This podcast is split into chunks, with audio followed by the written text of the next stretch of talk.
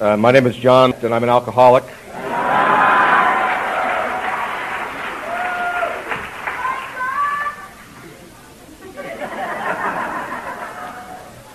I can see that I'm going to have to raise the intellectual tenor of my pitch tonight, so let me pull out some big words here. Um, and I realized once I was actually pitching and this thing went off, and I thought at the time, and I mentioned it to the group, that uh, that this is this is a miracle. I I think of all the rainy nights that I stood in front of phone booths in Hollywood, waiting for my dealer to call, only to be told the shit wouldn't be here till tomorrow.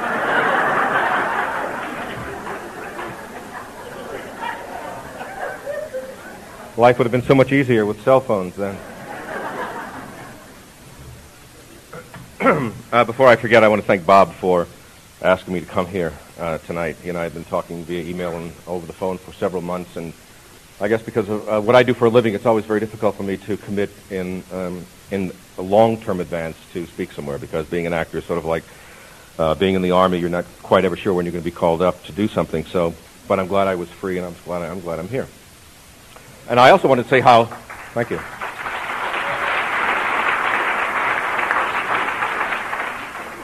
And also, it seems uh, a perfect venue for a convention.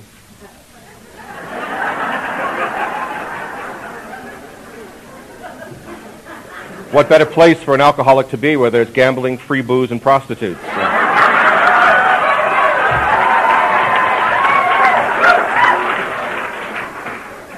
Plus, you've got to walk through the whole goddamn casino to get in here. This convention has cost me $10,000 so far.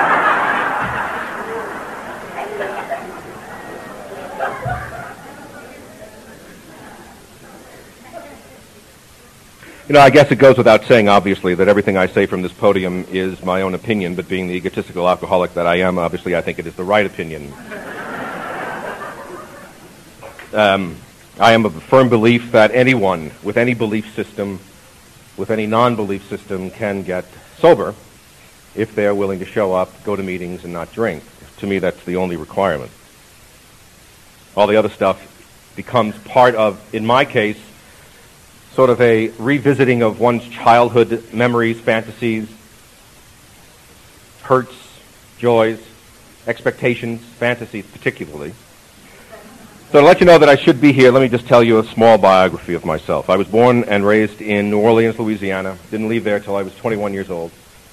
Um, I didn't know about Las Vegas or, or places like this then, and I used to say that New Orleans is the only town in the world that the signs on the bar say happy hour any waking moment.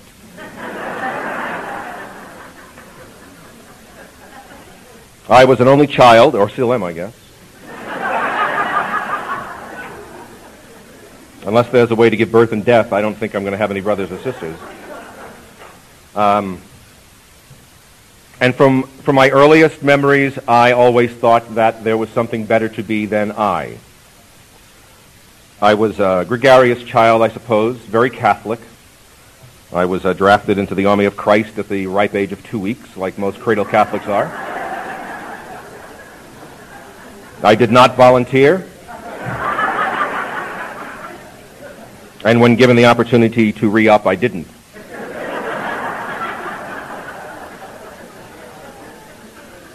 I was taught by nuns and priests most of my life.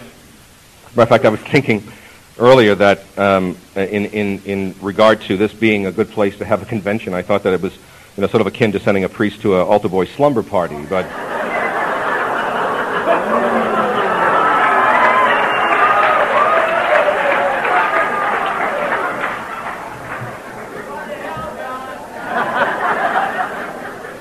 I made my reservations long ago. Now you see, I thought about not saying that. Now you know, I should trust my first impressions as an actor. Timing is everything. Anyway, I grew up very Catholic, very afraid, very afraid. I mean, that, I mean, uh, this, this overriding fear. My father, also like a good alcoholic that he was, left when I was two years old. I never knew him. Um, I met him once when I was, uh, I think, seven years old. He came. From, I don't, I don't even know why, because you know, New Orleans in the '50s, when couples uh, separated or divorced. It wasn't like today that you feel good and you go to preschool with the kids and you have quality time with both parents. He was dead to us. He lived two miles from my house. Never saw him. But for some reason, when I was seven years old, he came and got me. Took me to the racetrack. Left me in the car while he went to gamble. And that was the last time I saw him. I had the same name as he. Consequently, I was never called John growing up. I was always called by my first two initials. I hated him. Didn't know him, but I hated him. But as I grew older, I thought more of him, obviously, as a child I suppose would. And to fast forward just because of the synchronicity of this. When I moved to Hollywood and started to pursue a career as an actor, and I got into a series in the late 70s and was making a fairly good amount of money considering the time and the, uh, and the job. And I thought it was time to go see him, time to visit him and to figure out who this man was because I'd known that he had gotten married shortly after leaving me and my mother and had three more children who I never knew. Uh, named the first one John Larroquette as well. Sort of a white George Foreman, I guess my father was.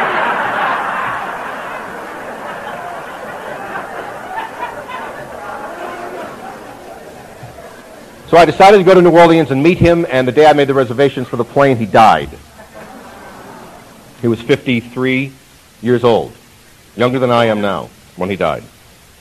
Years later, I heard from his uh, wife, his, his widow, that at 53 years old, he looked 90, cirrhosis of the liver, etc., etc. And that on his deathbed, the last words out of his mouth was my name, my initial, so they knew he was talking about me. And I felt sorry for him because I realized that all of his life he suffered from the shame and guilt that most alcoholics suffer from who don't get sober.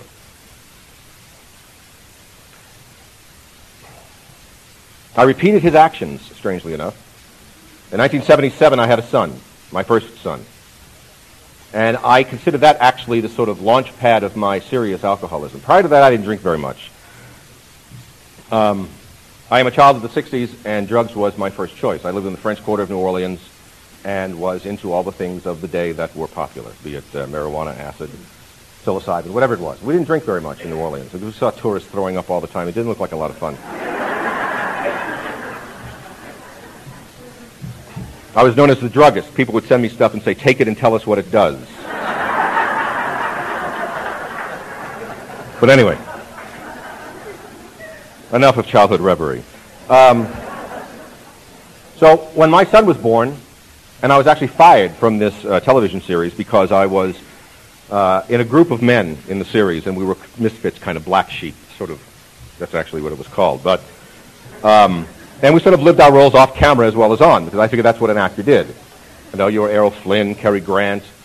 You got drunk and caroused and had fist fights in bars and had food fights in restaurants and basically made a complete ass of yourself whenever possible because it was part of the image. Well, I was fired from that show. Um, the gentleman who was the star of it actually, though, did a kind turn and waited until I was my contract was picked up for the next season, then fired me. So the, the Universal Studios had to pay me, which was nice of him, considering he was the one that fired me. and his reason once he gave to my wife was that whenever he's in public, he's vulnerable. And I was vulnerable because I was an arrogant, I am an arrogant, um, boisterous, scared man. And I certainly was a boisterous, scared youth. So, my drinking got to the point where my wife looked at me one day and said, I realize that you want to die. Would you please just not do it in front of the children? And I left. My son was two years old. And there was a daughter involved, too, because my wife's husband, her deceased husband, she had a child when I met her and when we married. I inherited that girl as well, who is my daughter to this day. So I left. And I lived um, on a sailboat, Marina del Rey, basically lying down, snorting heroin, and urinating in an orange juice bottle for several months. No work. And I thought at one point, I said, this must have been what my father did. And I didn't want to be my father. Um, he might have been a very nice guy. And From everything I hear about him, he was a nice guy. But he was an alcoholic, like me. So as most alcoholics' lives are, there are, there are, there are pinnacles and, and, and depths and roller coasters, and sometimes you're on a plateau that seems fine. And shortly after, about a year after that, I got a job that allowed me to move off the sailboat, get my family back from England. Actually, my wife had gone back to her home in England with our children. And she came back, and we got into an apartment somewhere in what I now call Burrito Canyon. I think it's actually North Hollywood, but but I was still drinking, and I and I, I still was acting. You know, I, I, I never. I just continued acting. I was I was just fortunate that way in that in that I just kept once in a while getting a gig. Well, from the years of 1977 until 1982 were my real season in hell. Um, it got worse and worse and worse. Of course, it, it has to. But jobs kept coming, and therefore I thought I was fine. But always there was this feeling that I wasn't good enough. You know, that sounds cliche. But to give you an example of that, when I was a kid in the French Quarter of New Orleans in the 60s, I made up a personality. Uh, became another person. His name was Preston Macbeth. and because the entire Anglophile invasion of rock and roll music in America was during that time, obviously I had to be an Englishman because that was the cool thing to be. And so I, I became this person. I lived in a little apartment in the, uh, in the French Quarter close to the Jax Brewery, which was very convenient. Um, and I had entire relationships with people, lovers, friends, as that person. Never dropped it for an instant. And this went on for nearly a year. I sometimes would love to find some of those people today. and wonder if they ever sat in front of their television and went, that fucker looks like.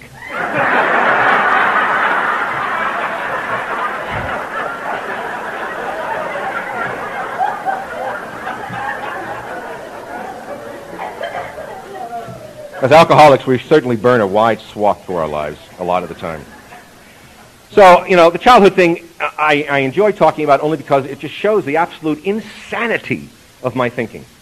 The insanity of the complete unwillingness or inability to accept any responsibility for anything that I did.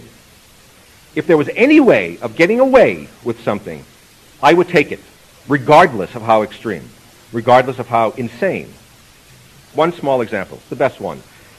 When I was in fourth grade, I lost a religion book. I knew I couldn't go back to class because Sister Mary Rhino, whoever it was, would beat the crap out of me. And so I was on the playground, and I turned to some of my friends, and I said, I have to run over to the convent for a music lesson. I was a musician at the time, was a musician for a long time. So I left the playground and walked to the convent, walked beyond the convent, and kept walking. And kept walking. Our school was sort of in the center of New Orleans, in the old old section of New Orleans, the ninth, the ninth ward it's called. Uh, God bless you. The, um, the real white trash section of New Orleans, the Irish, Creole, Italian mix. And I kept walking, and I kept walking. I finally reached the river downtown New Orleans. I was gone all day. I was 10 years old. I was gone all day, playing on the levee, not really thinking about the consequences of what I did. And as, as the day went on, I got hungry and I was getting late, and I realized I've got to go back. I can't, I'm, I'm, you know, I don't think I can get a job and live on my own at, at 10. So what do I do? You know, do I, do I go and fess up, say I was scared? You know, I'd be, be a little bit of a man. I was scared, I lost a book, I was afraid of the repercussions, and so I ran. No. So I, I started heading back to school, and on the way, I, I cut my hands punched a wall or hit the pavement with my knuckles or something. I wasn't sure what I did. And cut my shirt, tore my shirt, my little St. Mary of the Angels with a big, one of those big bleeding hearts with swords in it and stuff. and about a block away from school, took on this decrepit sort of, you know, Oliver Twist persona and started limping back to the school. Well, as I get about a half a block away, these, you know, these, these marionette nuns, black and huge white wimples, come floating out of the school at me like, like condors, you know. And they scoop me up, and they say, where have you been? I was kidnapped.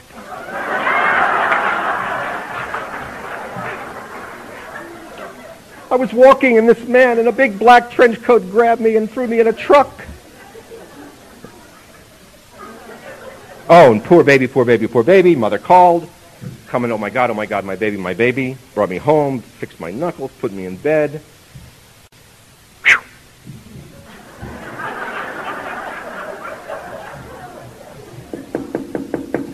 At about 6.30, the door knocked and the police were there. Their little, their little books. Now tell me son exactly what happened. Well, do I fess up now? A little late. I've got my Ovaltine here next to the bed.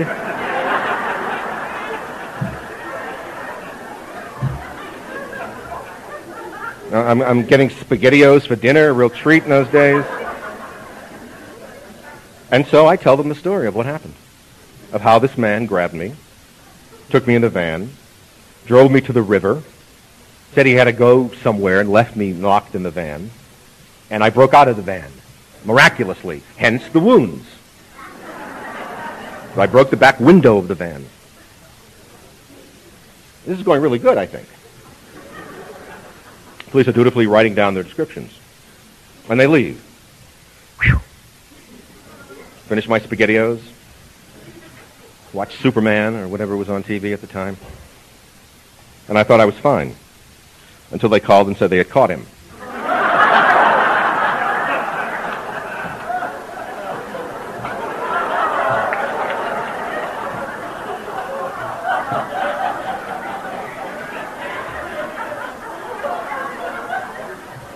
Now we have a dilemma. Fess up to a petty crime like losing my book, letting a man go to the electric chair.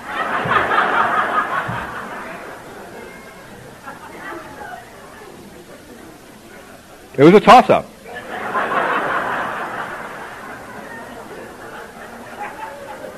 But thank God, or whatever, that something in me said, you know, no, hold a second. You know, it's bad enough that you're going to burn in hell. To go down there and have this guy waiting for you. And so I fessed up. And I was beaten severely by not only by my grandfather. I mean, he would call people and say, "You want to come over and beat the shit out of Jay?" when I got to school, the nuns beat the crap out of me. Then sent me over to Father Dominic, and he beat the crap out of me with it with that, that rope, you know, with the three knots in it. That is sort of the the the, symphon- the symphonic resonance of how I lived my life. Some incidents were much smaller. You couldn't get much bigger than that. But whatever the situation was, wherever I did something that I was ashamed of, or thought that you wouldn't want me to do, I would find a way to finagle my way out of it by reflecting responsibility to the universe, to the guy next door, anywhere. My first sponsor, who was this very rotund Jewish atheist, told me that there are two emotions in life that we suffer from as alcoholics. One is shame, and one is guilt. And that primarily Jews have guilt. And little Catholic boys like me have shame. And the difference being is that when you have guilt and you do something that you know is wrong, you feel bad. And shame is that when you do something wrong and you get caught, you feel bad.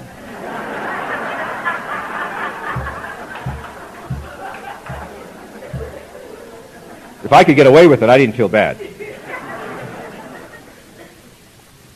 And so, 1980 comes along. and I got a big job, a movie called Stripes. And we go away to location to film this movie. While on location, John Lennon is killed, December 8, 1980.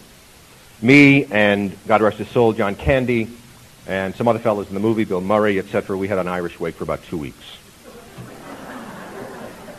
We were loaded 24-7 in the grief that we had. And it was true grief that we had. Um, we dedicated my bathtub to be the cooler in my room, and we were actually in a town that didn't sell alcohol. Strangely enough, we were filming at the Jim Beam Distillery, but they didn't serve alcohol in the town. And so there were two uh, PAs, gophers on the set, that their only job was to make sure they passed each other going the 12 miles to the liquor store.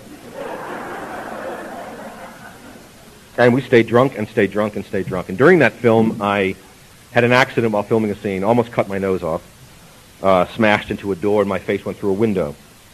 And I was um, really lo- terrible, terrible looking, really bad. And I still carry that, that scar to this day. Um, and a parenthetical, the only time I've ever been censored on television was once doing the Johnny Carson show, and I was telling this story. And I took one of Johnny's pencils out of his cup, and I said, you know, the, the interesting thing about it was for about a month after that, I could do coke like this.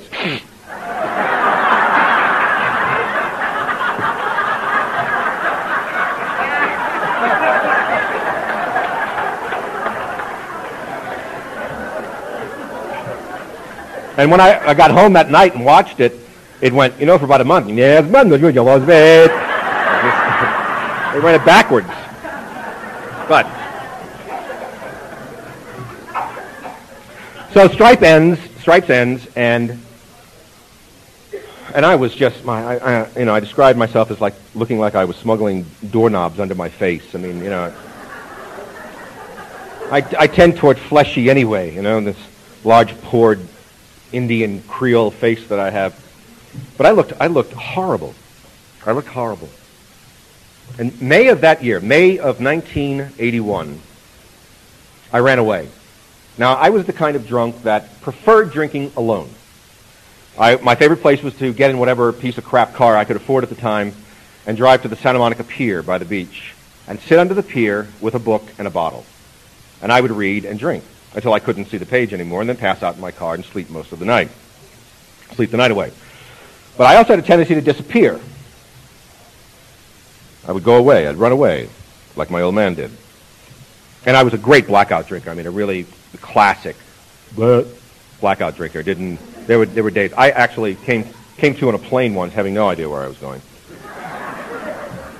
Very embarrassing, trying to figure out where the destination is without actually asking.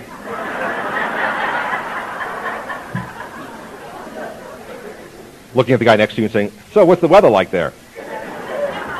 Listening to the to the to the accents of the stewardesses.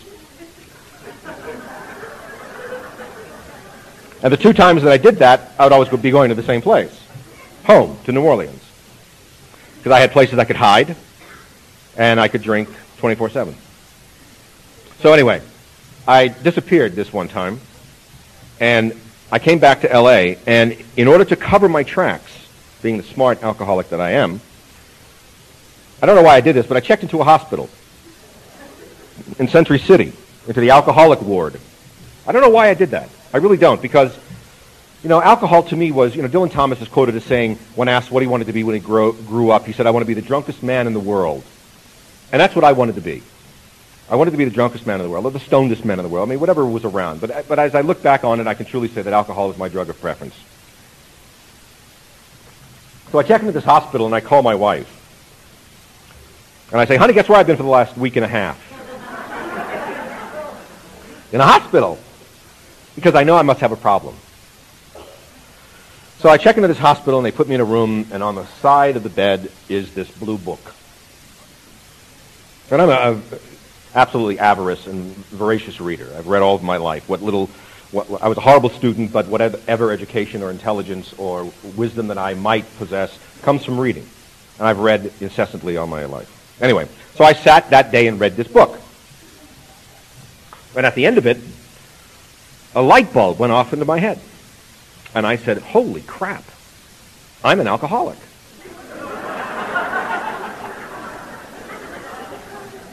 but the next thought was, well, I'm glad we settled that. Now I can drink in peace.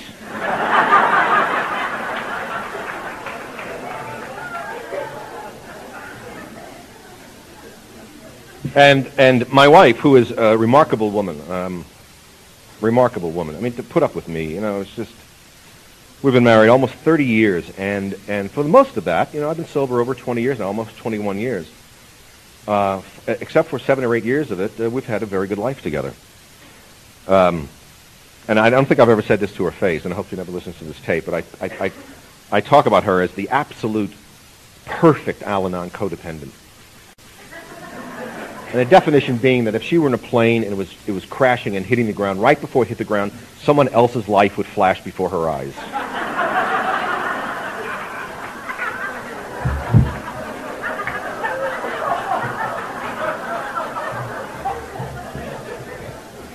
but she's gotten much better.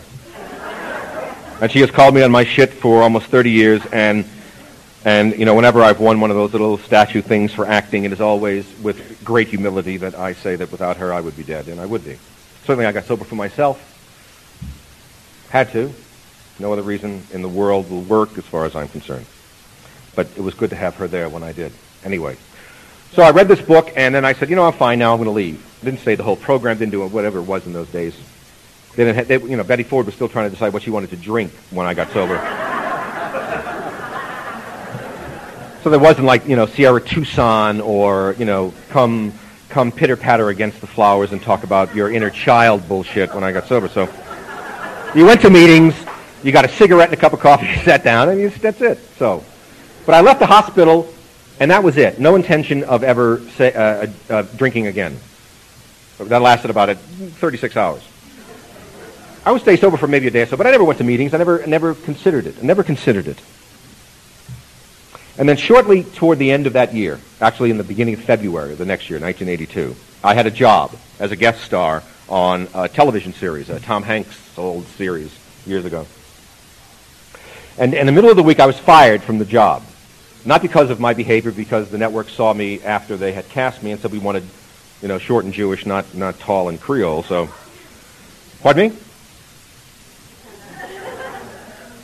Is it my car? Is it on fire or something? What?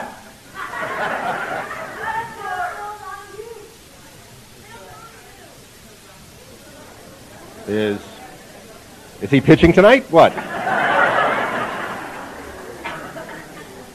Somebody just come to and thought that's who I was?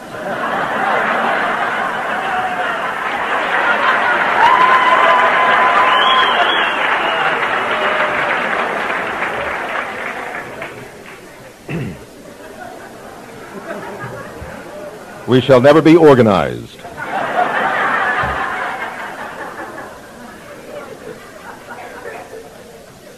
So I was fired from this job, and I had money for not having to work, which is always the best thing as an actor. And so I bought a bunch of cocaine and a bunch of Johnnie Walker Black and went to a friend's house who I used to get stoned with a lot. And we sat down at his table like every night, like all nights. And we started doing the coke and started drinking the scotch and was having a good old time. And somewhere during the evening, I'll preface this first by saying, and I'll talk about it a little bit, I'm not a real big believer in God, okay? You know, being Catholic, I have very heavy atheistic tendencies. the closest I could say is that by definition I am an agnostic, a true agnostic, that I do not believe that his existence can be proved or not proved, his existence. So I sort of have my own thing, but I'll talk about that a little for those people that might be new and have the same problem I did when I came in. But whatever happened, all of a sudden I was standing on the other side of the room, looking at me, sitting at the table. This rather large, ugly, angry man, talking about the lousy business and how it was going to be different when he ran it. And a thought entered this mind standing against the wall. Just three words. What a loser. And then the, that incident was over. The Jonathan Edwards incident was over. And I was back at the table, you know, just jabbering along. And I stopped, looked at my friend Tom, and said calmly, I'll be right back. I'm going to go to the head. And I got up and walked out of his house, got in my car, went home, and never drank again. Now, I don't know what happened that night. You know, certainly the, uh, the, the hand of providence uh, I don't really trust, nor do I truly believe that I was special somehow and, and picked from all of the dying alcoholics in the world that night to be saved. If there is a God, I'd much rather he saved Eric Clapton's son as he fell from the hotel window. But I went home, and I remembered one name of a guy that I had come across while I was in that hospital, a fellow named Edward, who was uh, now deceased. Uh, great old alcoholic. I called him and said, what do you do now? I don't want to drink anymore. What do you do now? And he brought me to a place called Yucca in Hollywood, famous meetings. And that was it. I was a member of Alcoholics Anonymous instantaneously. I never again once had the desire to drink or to get stoned. I was truly struck sober that night, February 6th, 1982. And again,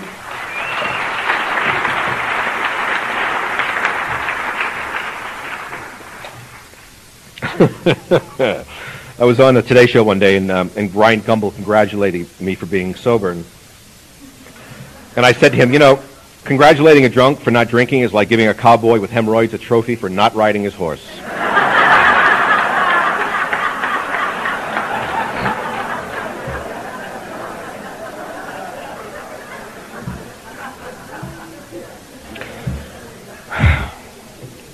And so here I was, 30, 33 years old, 30, 34 years old. No, 33 years old. Um, and sober.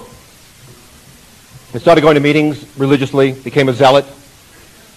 Uh, immediately looked for a sponsor and found that, that Jewish atheist I was talking about because I heard him share one night and his belief system about uh, the whole God thing sort of paralleled mine.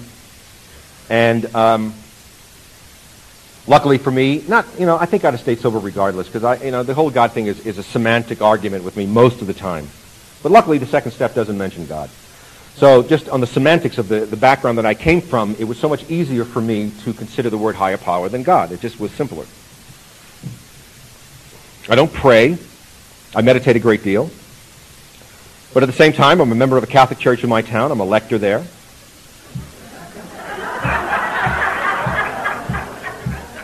And maybe I'm more like Woody Allen.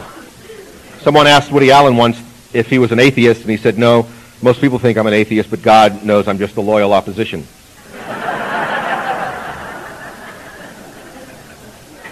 Because, you know, I, I, gonna, uh, all right. This is such a funny joke, I've got to tell you. Especially where, considering where we are. This is how I think God feels about my sobriety. A man is in debt. He's got $5,000, but he owes the bookies 10000 and they're going to break his legs if he doesn't pay up. So he goes into a church and falls to his knees in front of the altar and says, God, please help me. I've got $5,000 here. If I don't get $10,000, they're just, they're going to kill me. They're going to hurt me. And he's sitting there in sweat and tears. And as he is meditating, all of a sudden the church becomes very quiet and this voice that seems like it's coming from everywhere says, go to Vegas.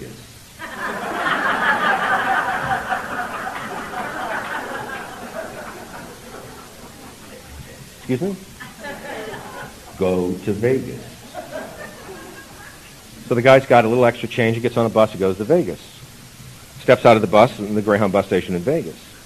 Then this voice again says, go to Caesars. Where? Caesars. The guy walks, walks into the Caesars casino and has no idea what to do and says, what now? And the voice says, go to the blackjack table. So he does. He sits down and the voice says, bet it all.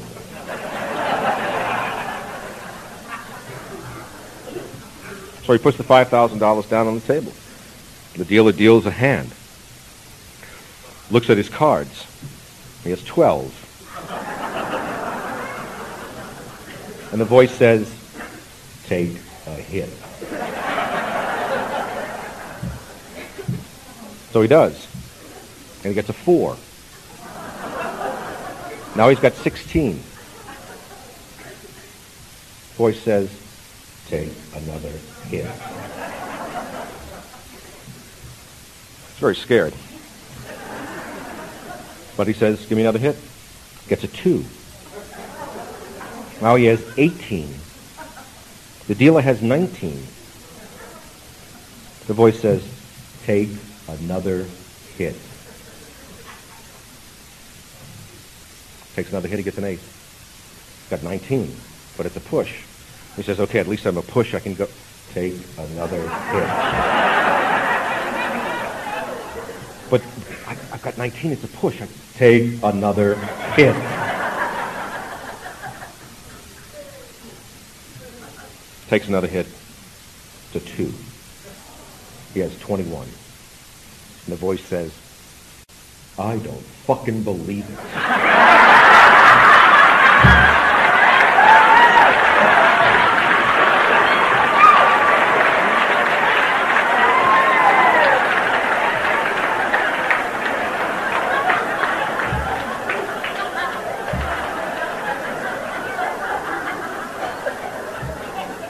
That's how I think God feels about my sobriety. You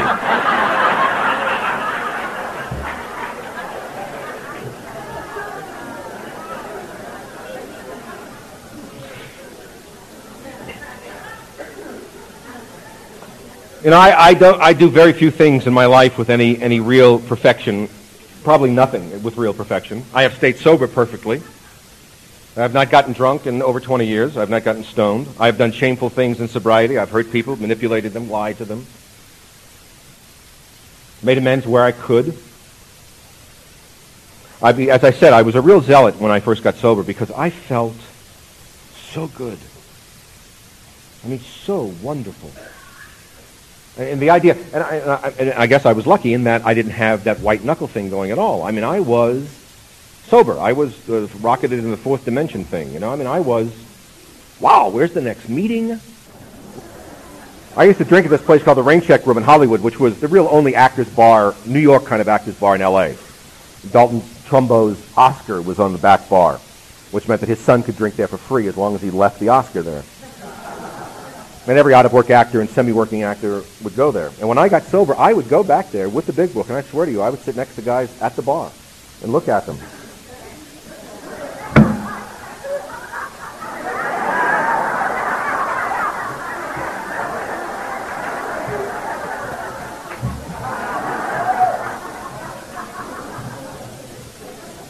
And in some ways, it was unfortunate that I had to give up a lot of relationships when I got sober. Not because I didn't want to, and I, eh, you've all experienced this. They didn't want to be around me. You know, some guys that I used to have a lot of fun with, or at least thought I did. I did, no, bullshit. I had a lot of fun getting loaded. Let's not mistake that, all right?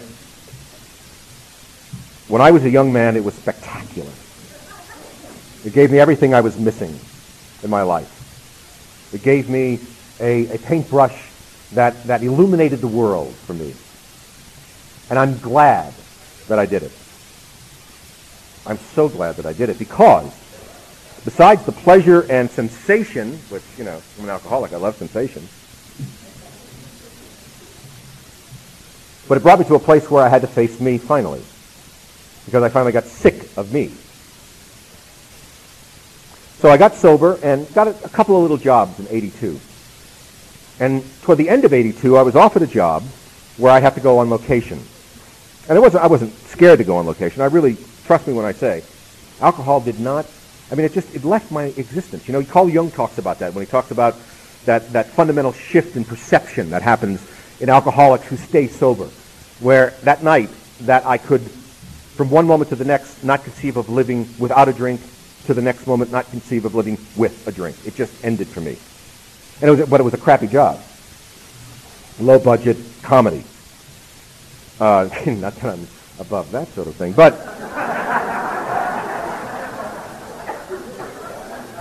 but I looked at Elizabeth and I said, hey, we can pay for Christmas with this job. You know, we haven't had a real Christmas in a while. You know, it's sort of like the tree and waiting for Godot's, our Christmas tree. You know, like two broken branches and a thing on it. You know, not much.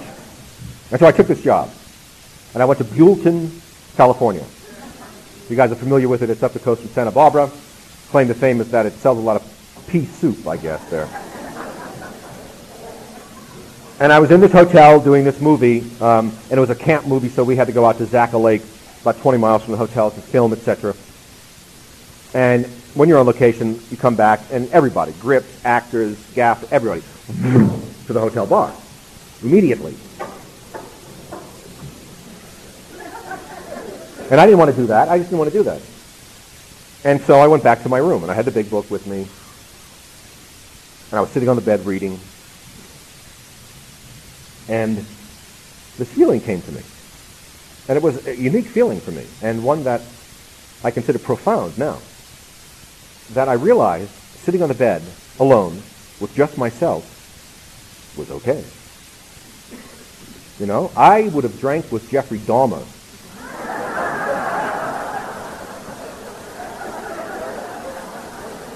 Doesn't matter to me. It would not have mattered to me. But I felt so comfortable being alone. And that meant something. It really, really meant something to me. You know, I think you think as an actor, you know, well, actors usually are, are you know, I mean, not, I don't know. At least this one. Not a whole lot of self-esteem. I mean, the fact that I can pretend to be somebody in real life and convince you of it. Jesus. I mean, make me two-dimensional in front of a camera. I can convince you of anything. And also, I realize that they actually, there's a place where you can go and lie and they pay you. and so after that job, life just became a daily process surrounded by this community that I had found. As I've often said it, all my life I was looking for the other lepers because I knew they were somewhere. And when I walked into a room of Alcoholics Anonymous, I went, aha. The other untouchables like me. And I felt so good here. I mean, from the moment I walked in the rooms, I felt good. And chance that had something to do with the sort of subterranean Catholic Christian religious person that I fight being, because as a child, the, the only good memories I had was when there was a group of us together doing something within a sort of communal fellowship way. Most of the time it was horrendous Third Reich kind of existence with these uh, demented, uh, psychologically um, cruel uh, messengers of Jesus Christ.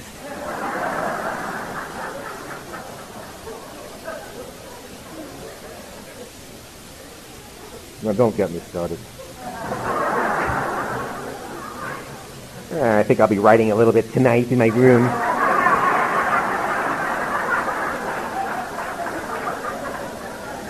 Yeah, and the, the strange thing is, you know, also, uh, no, I'm not going to go there. One of my best friends now is a priest. I mean, the pastor of our church. He's a diocesan priest, though, which meant he was sort of more like a, you know, a plumber priest. Not, he wasn't a Jesuit, you know, the Nazis for Jesus, and he wasn't you know, a Franciscan. Um, he wasn't part of an order. He was just a working man. As a young man, decided he wanted to be a priest, and he's a, he's a he's a, a altruistic, beautiful, giving individual. And I know, you know, and that's fine with me, and I love that. You know, it's just, and as we've seen with all the crap that's come out about the few true sickos that have hidden behind the cassock throughout ages. Um, it, you know, it, it, really is a case of you shouldn't kill the me- you shouldn't kill the message because of the messengers. But I just have a thing about it, and I always will. Um, if you're if you're and I noticed by the by the countdown, there are some people here. There's a lot of sobriety here. So in a convention, it's not as, as applicable. But you know, I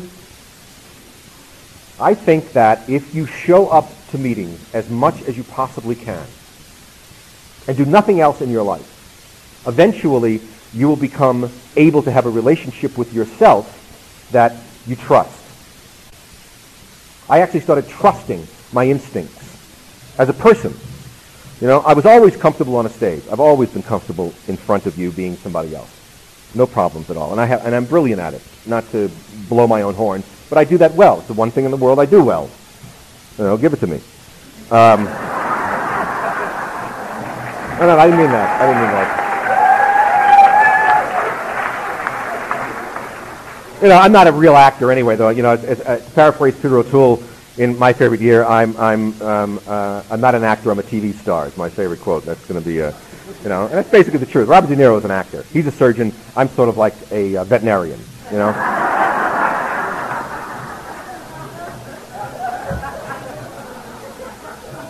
But I think the key is for me, and was to get active with you, because the more I had you in my life, the less I wanted to be away from you. You know, and my son, Jonathan, who is 25 years old and has been sober eight years,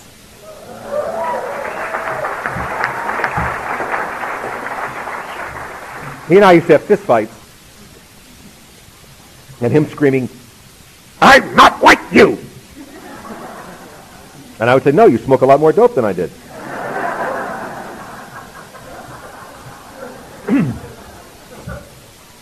But he got sober, uh, you know, and, and, and, and, and the way he got sober was he got caught by the police driving down the highway, and the guy opened the window, and it was like a Cheech and Chong movie inside the car. And he was turned over to the court system at 16 years old, which was the best thing in the world that happened to him. You know, I introduced him to a guy named Bob T. in Los Angeles, who is remarkable fellow. Uh, you know, the, the, the, jailhouse tat. You know, he said he got sober when he realized he was having a shootout with cops in a 7-Eleven, and went, you know what, my timing sucks because. And he's been sober for years and has gotten a lot of very famous people sober. And I gave him to Jonathan. I gave Jonathan to him. But that's neither here nor there. Jonathan, when he was a little boy, I would take. I got sober when he was four years old, and I would take him to find drunks. So I would be babysitting him or something because my wife, thank God, worked at the time. And there were two drunks that I was trying to help that lived, there's an area of LA called Barnsdall Park, which is where Hollyhock House is, a, a house that Frank Lloyd Wright built. And it's on a hill at Vermont and Hollywood. And it used to be a very posh neighborhood, I guess, in the 20s. But on the other side of Barnsdall Park, on this hillside, there's, there's a whole hobo town. And this fellow Tom, whenever he would go off the wagon, that's where he would go. He'd leave his mother's house where he lived and go live in Barnsdall Park. And so Jonathan's six years old, and I'm trudging him up these hills to go find these drunks, and he's, you know, I'd put Tom in the car to take him home to give him a shower, to try to take him to the hospital, and he would stay sober for a week or two, and then eventually one day was hit by a train and died, was killed. Um, but Jonathan was exposed to it early, and I think the seed was set, which is which is was remarkable. And I told him that if I were if I had gotten sober when I was 16, I could have really made something of myself. And he is a remarkable individual to have gotten it that young, and I can see in his eyes. You know, we've all been around newcomers enough to look in their eyes, and when they're you know they're like like Frank Langella's eyes, the actor, they just keep flicking back and forth. But you know they don't have it. They say they have it. A friend of mine said something very good. Uh, a young actor who unfortunately died, uh, Chris F. We'll call him who uh, was who tried to get sober a long time, and and I would go to meetings with him. He would call me when he was on the road doing a movie, and a friend of mine after he died said he was so busy saying yes to us he didn't hear a word we said, you know, and he was that sort of propitiative fellow who had to please you but just wasn't getting any of it. And so if, it, when you first come in here, you know, the first thing that you have to do is fire your mind, is what my sponsor told me. You know, because my best thinking almost killed me. I mean, that's, that's a cliche, but it's absolutely true my best thinking almost killed me. Um, and it's important just to be here, even if you don't believe it. You know, and I truly believe that Alcoholics Anonymous meetings are a bit like lifting weights. I don't have to believe it's going to work. If I continue to lift the weights, I'm going to get muscles. I'm going to, something's going to change. And I spent a lot of time in meetings when I was, and I and I did all the bullshit you're supposed to do, you know, which I don't necessarily think is right or wrong. I don't, you know, if you're part of the community, then you should help keep the community fresh and clean. And I, I washed dishes and did coffee and picked up, you know, I had a, at the time a Cadillac and it was a drunkmobile and, you know, there'd be, there'd be puke in the back seat and, you know, horrible paranoid speed freaks sitting back. I mean, it was, I felt like Jack Nicholson, you know, in, in uh, One Flew Over the Cuckoo's Nest when he took them all fishing. You know, just,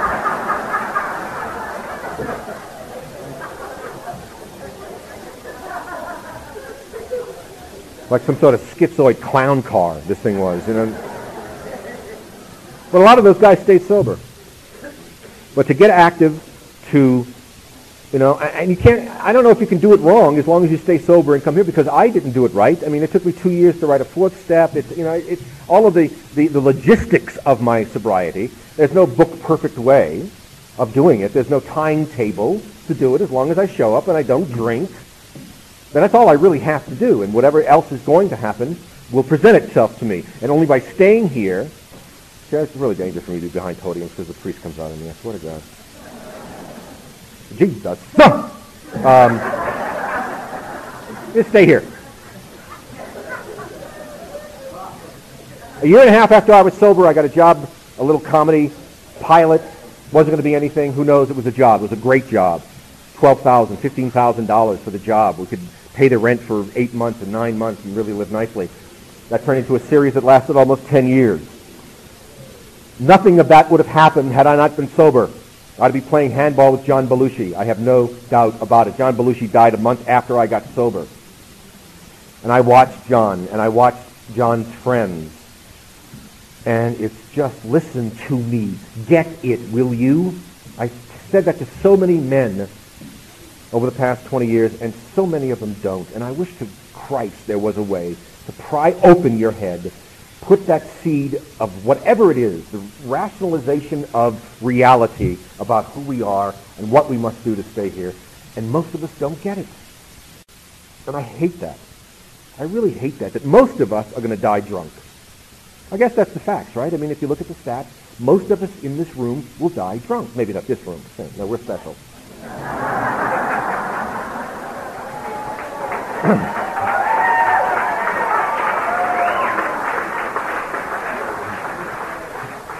we're in a casino and we're not fucking or gambling or drinking.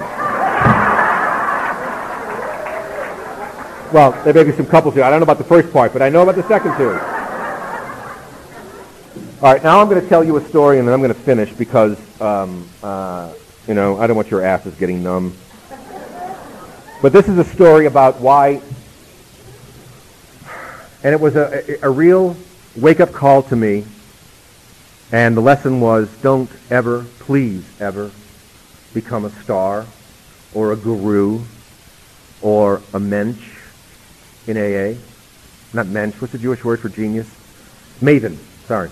Mensch. Become a mensch. Mensch is okay. You know, and I, because of what I do for a living, am not anonymous in most of the meetings I go to. I can't just be a drunk in the back of the room. All over the world. I mean, I was in England for eight months doing a miniseries two or three years ago, and I thought for sure, you know, my, my, like I said, most of my career has been American television. And I was amazed at the recognition that I got in, in Europe. Indian men, oh, you're that funny fellow, I know you. You make me laugh.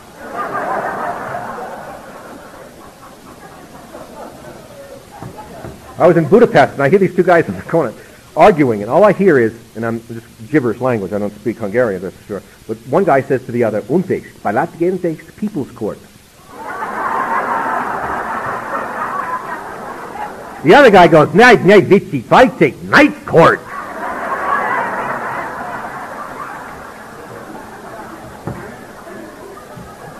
So I'm not very anonymous.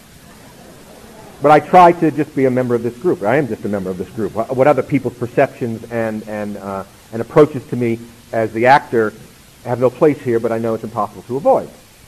And that's fine. Just I'm not going to sign anybody's big book. Um, but here's the story.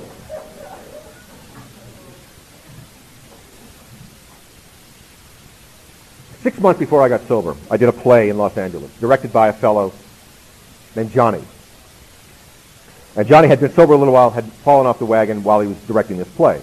I, on the other hand, was not sober yet, and there were two scenes in the play that I was not in. And when I'd leave stage, I would run two blocks down to some bar in Venice throw back a few tequilas, and then run back to the theater for my entrance. Perfectly. Timing was always good, never late.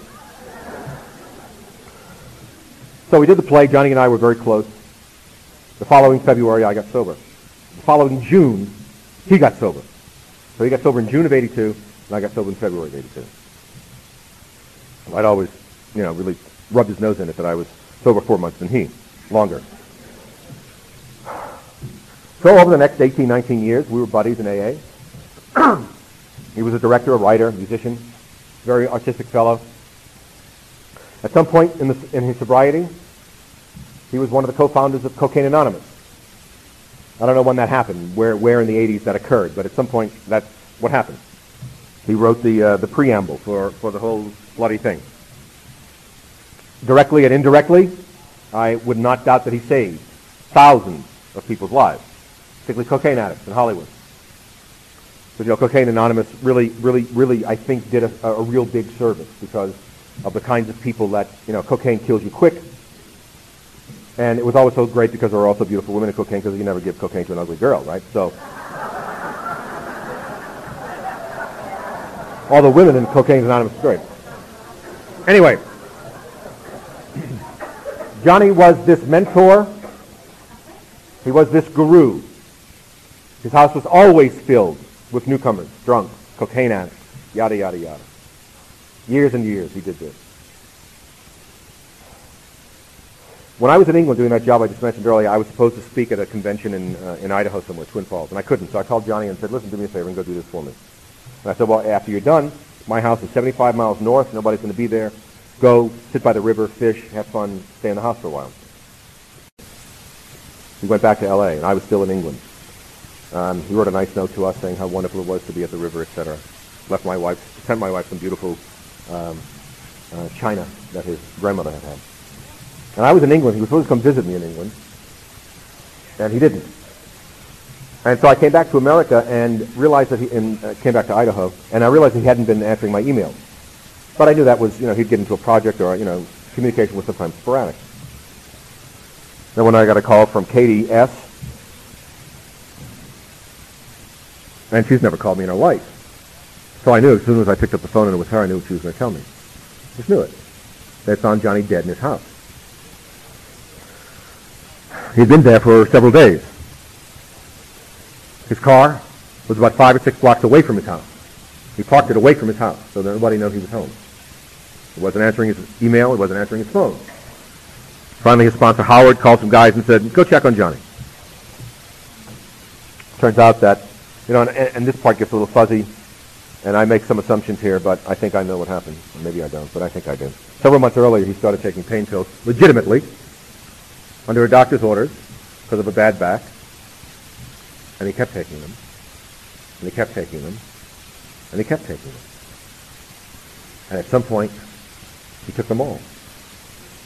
Because I know, because I know him so well and I'm the same way and I'm afraid that I'm the same way, that if I was sitting in my house after this much sobriety and this much notoriety, fucked up, the idea of walking back in this room and going, guess what?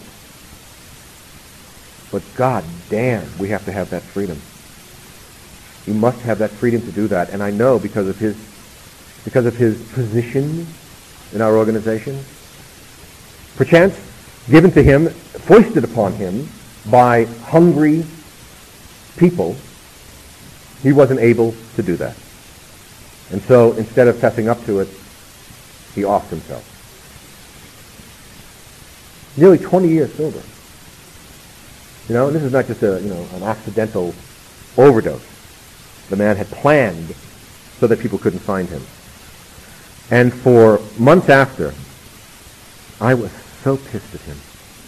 And I talked about it at meetings how pissed off I was at him. And I talked to someone once and they said, well, you know what, maybe it was just, at that point it was okay with his higher power that he leave. I wanted to throttle the asshole. And that's just maybe my lack of spiritual development. But I cannot believe some higher power would rather you dead than sitting here in these rooms helping others and yourself live a moral, just, clean, sober life. So I end there because I want to remind myself that I am a drunk who has 24 hours of sobriety at a time. I loved what Joey said last night. I may have 20 years of recovery, but I've got one day of sobriety, just like everybody else in this room. And I love being a member of this organization. And I have been an outsider and a loner all of my life. And I have finally found the other lepers. Thank you for keeping me sober today.